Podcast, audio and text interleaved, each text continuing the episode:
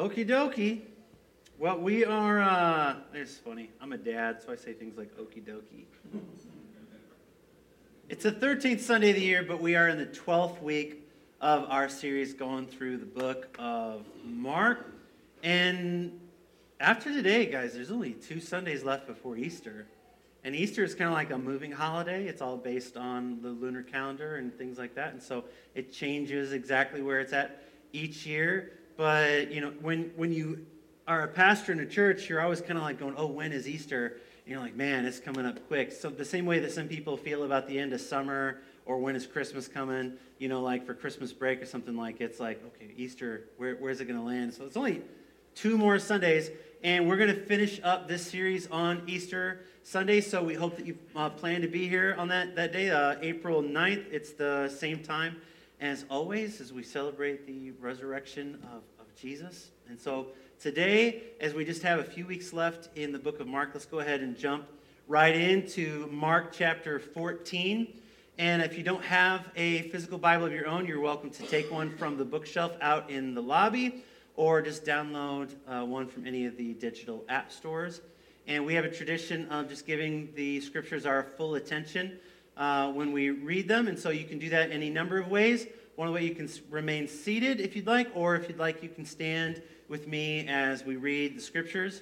Mark 14, starting in verse 12, it says this On the first day of the festival of unleavened bread, when it was customary to sacrifice the Passover lamb, Jesus' disciples asked him, Where do you want us to go and make preparations for you to eat Passover?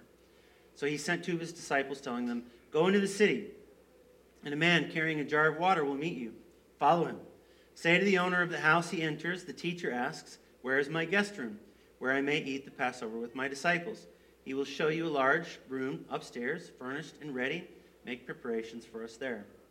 The disciples left, went into the city, and found things just as Jesus had told them. So they prepared the Passover. When evening came, Jesus arrived with the twelve. While they were reclining at the table eating, he said, Truly I tell you, one of you will betray me, one who is eating with me.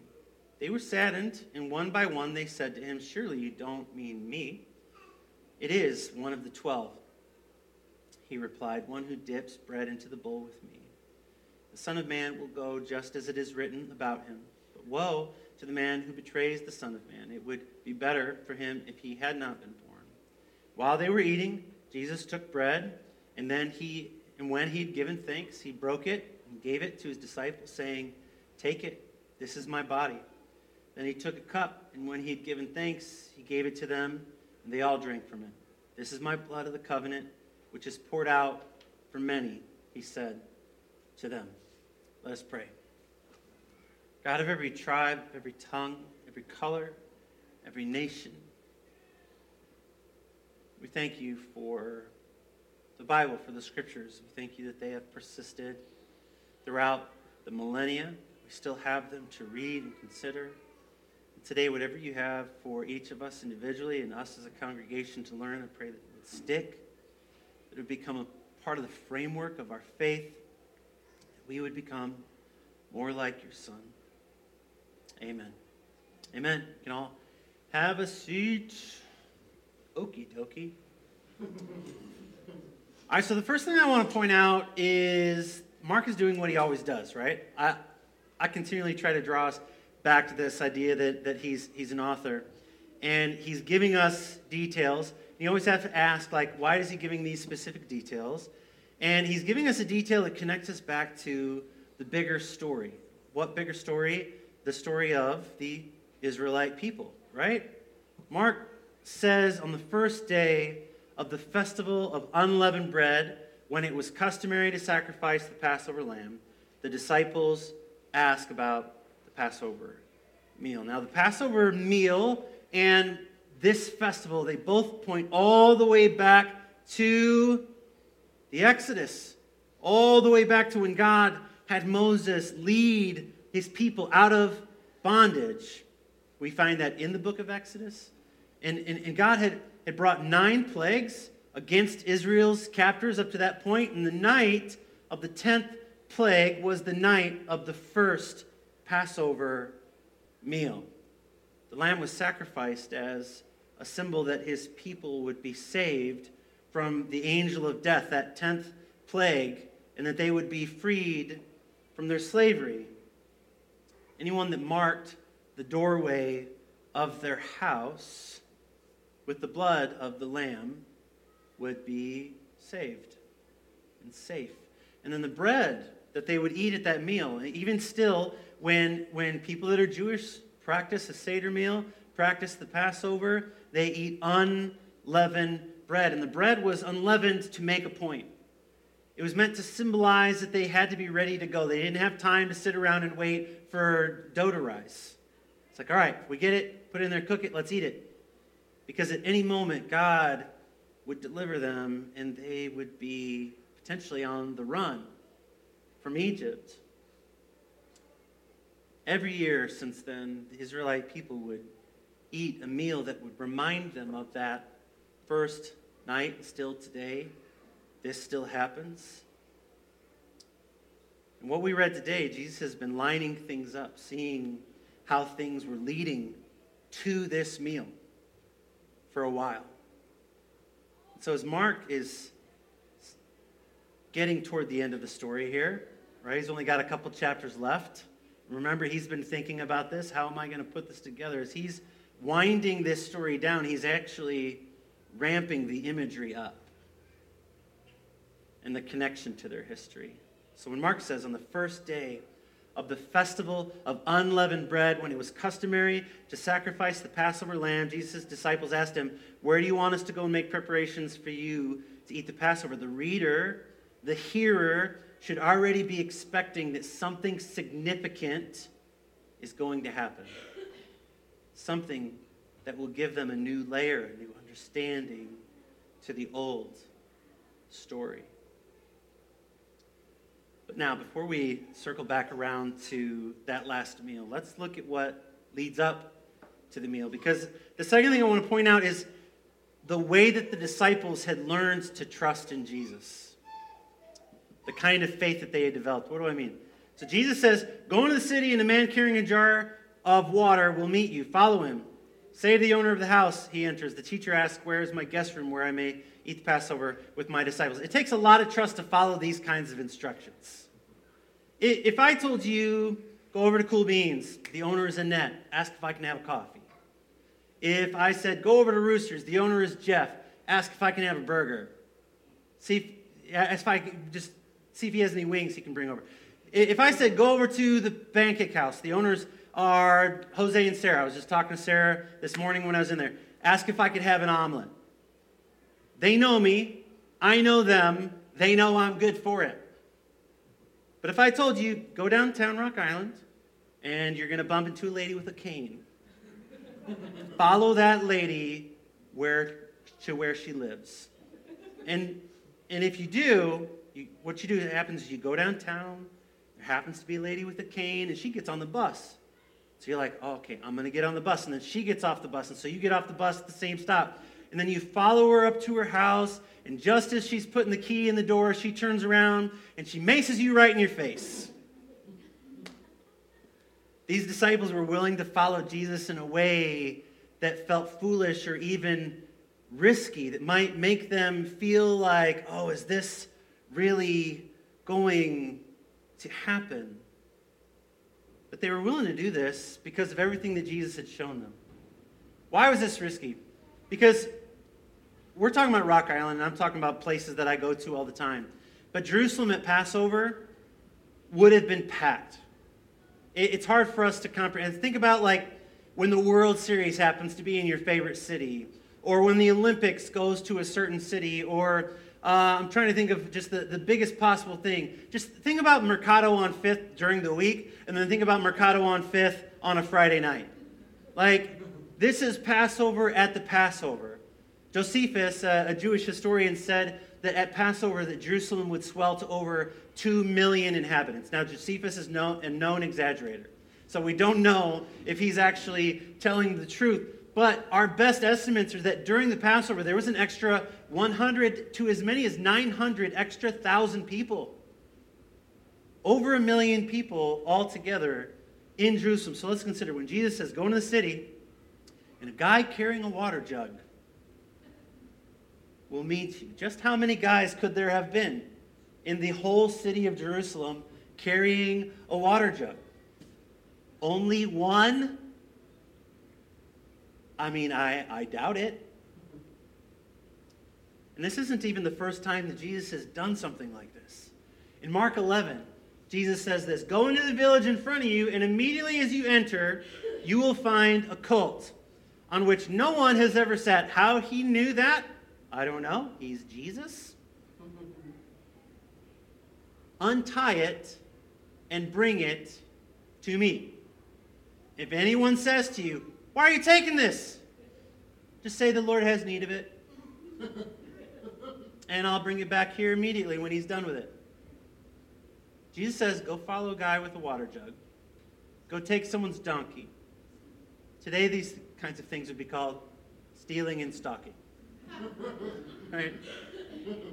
I was thinking about today, like going like Fight Club style and just handing everyone an envelope of something they had to do on the way out. Um, but Jesus had given his disciples a thousand reasons to believe that it would be okay, that it would work. And so they were willing to look foolish or risk being foolish. Because they did, they found things just as Jesus had told them. How often do we find things just as Jesus had told us? Maybe not often enough, and maybe it's because it's not that often that we just do exactly what Jesus said. This last week in community table, the focus was listening to the Spirit. And what we did was we asked everybody in the group if they had a challenge that they were dealing with so that they that we could all collectively listen to the Holy Spirit on their behalf and see what God might be saying to that person. And so someone shared their challenge. We all prayed. We sat silently. We prayed the Lord's Prayer. And I gave the instruction listen, we're not looking for paragraphs. We're not looking for advice. We're looking for Bible verses. We're looking for a phrase that the Lord might be saying. And after we prayed, one person had a Bible verse, and one person had a phrase that was an encouraging phrase. And that person that shared their challenge before they left said they felt encouraged and like they had more peace. They took the risk of sharing. And we took the risk of listening and saying out loud what we felt the Spirit might be saying to us. And it was worth it because we found things just as the Spirit had told us. Jesus knew there'd be a colt for him to ride. If, if Jesus knew there would be a guy with a water jug to follow, if he knew there'd be a house with a guest room where they'd eat their meal, all of this should lead them and lead us to believe that Jesus knows things that we don't. And it should lead us to believe whatever Jesus says next.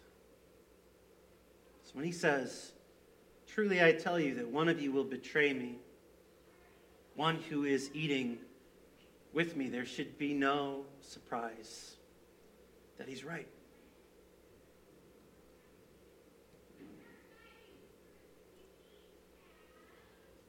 Now, if you're Judas and you're sitting at the table, maybe you're surprised. But here's the thing that isn't the most surprising thing that happens at that table that I don't think it's the thing that we're supposed to focus on. I think it's what comes next. Because after he says that he knows who will betray him, then he passes the bread and the cup. He gives the symbol of his bread and his body to his betrayer. When I was 18, I started working at this camp up in Michigan. And I probably told this story at, some point. We've been doing this for nine and a half years, so who knows? Um, it's a camp called Beechpoint in Allegan, Michigan, a little tiny town up there in the mitten. And I only found out about it because a friend of mine at Bible study named uh, Patty Taylor uh, had worked there previous years. And I was at a Bible study on Monday night at the very beginning of summer. And she said, Hey, we're looking for more counselors uh, for, for camp. And then I said, Oh, tell me about it. And she told me about it. And I was like, Oh, yeah. And she said, Oh, I could get you an interview on the phone right now.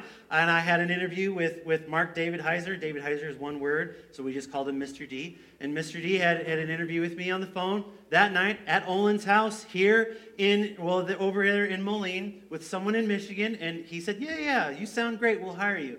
And so literally a few days later, I just I went to my mom's house. My mom and dad the next day said, "Hey, I got a job at, at a camp up in Michigan. Where? What's that? Oh, I have no idea, but we're gonna go."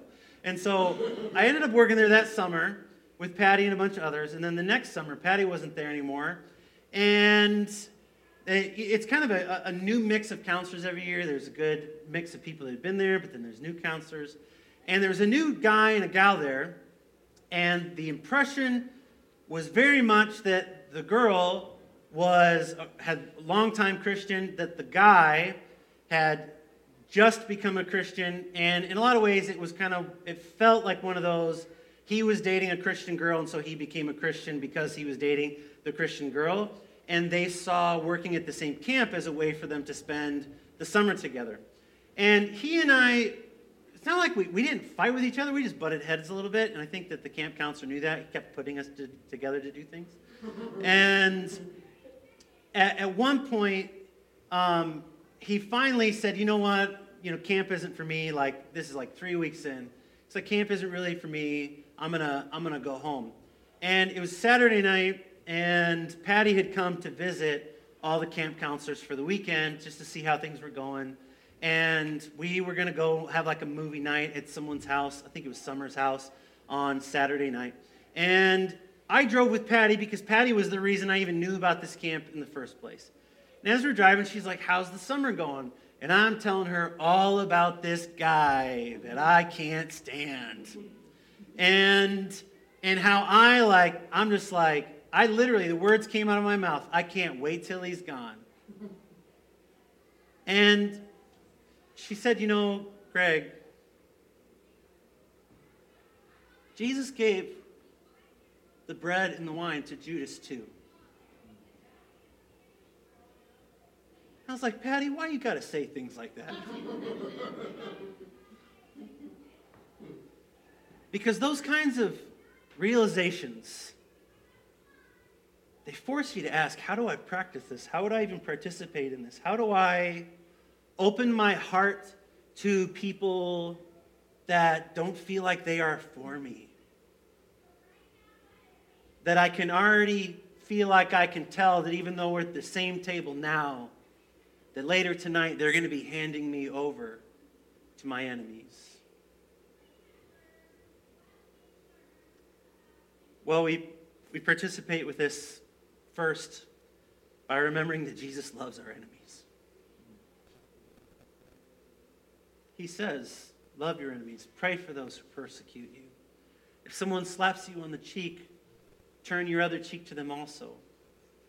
If someone takes your outer garment, offer them also your undergarment. If someone makes you walk a mile, offer to walk another mile with them. If someone steals, do not try to take it back. Jesus loves our enemies, real or imagined.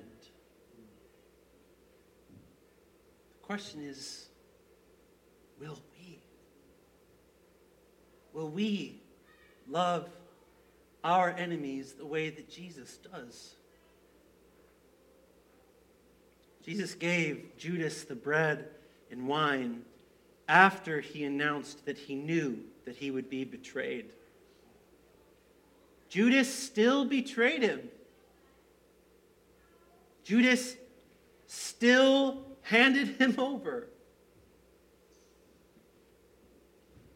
So Jesus isn't saying that doing the right thing will make anyone else do the right thing. Listen, I I know. Like I've I am your pastor, one of them. And I know the truth is that right now I've had conversations with people in this room about this subject. And as much as some of you feel like this is directed at you, it is directed at me right now.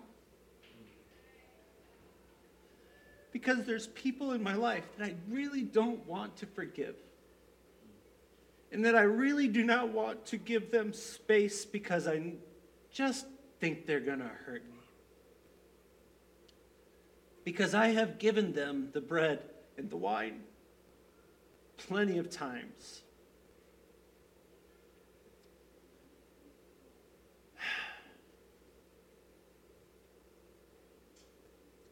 And while Judas still betrayed Jesus, and while Judas still fell away, we need to hear this that Judas isn't our example. Jesus is. Jesus is our example.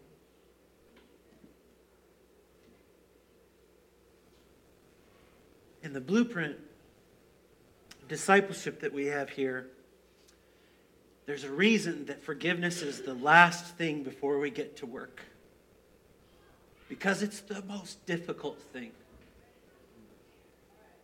And it's not until we do all of the other things, we start pulling away the layers, we start to abide in prayer. We meditate on the scriptures. We listen to the Spirit. We begin to practice our faith. That we get to a place where we go, well, there's nothing left except to forgive. We have been forgiven.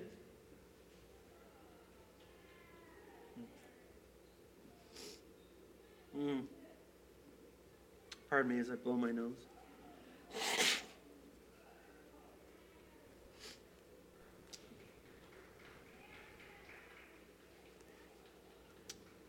The last thing I want to share is this the message of the Passover is still true for us today. But it does take on a new meaning because of Jesus. Any house, any heart that is marked by the blood of Jesus is saved. Just like the bread is unleavened because you got to be ready to go. There is no time like today to receive the bread, to receive the cup, to maybe believe in Jesus in a way that you haven't yet. You may feel like you have been the enemy of God. But Jesus gives himself to everyone at the table. Everyone at the table gets Jesus. And it may seem foolish. It really may seem foolish to follow a guy downtown and look for someone that has a cane and get on a bus and see if it leads you to getting to serve Jesus, but you just might find that things are just the way he said they would be. And I hope that today, as I let the Holy Spirit work on me to believe in Him in new ways and to learn to forgive in new ways, that I will find things just the way He says they will be. Amen? Let's pray.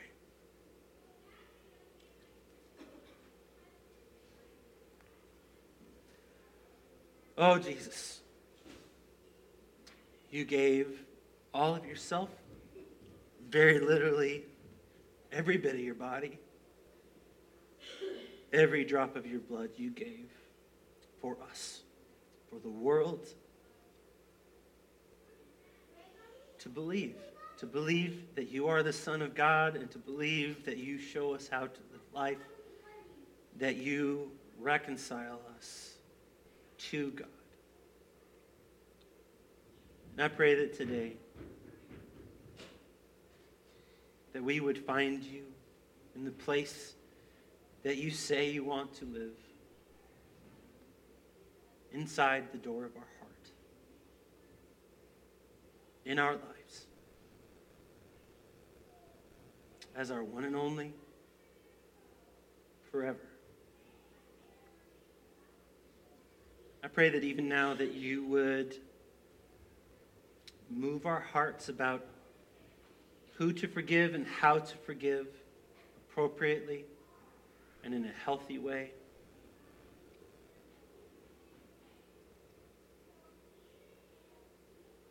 That she would help us to be foolish in the moments that we need to be.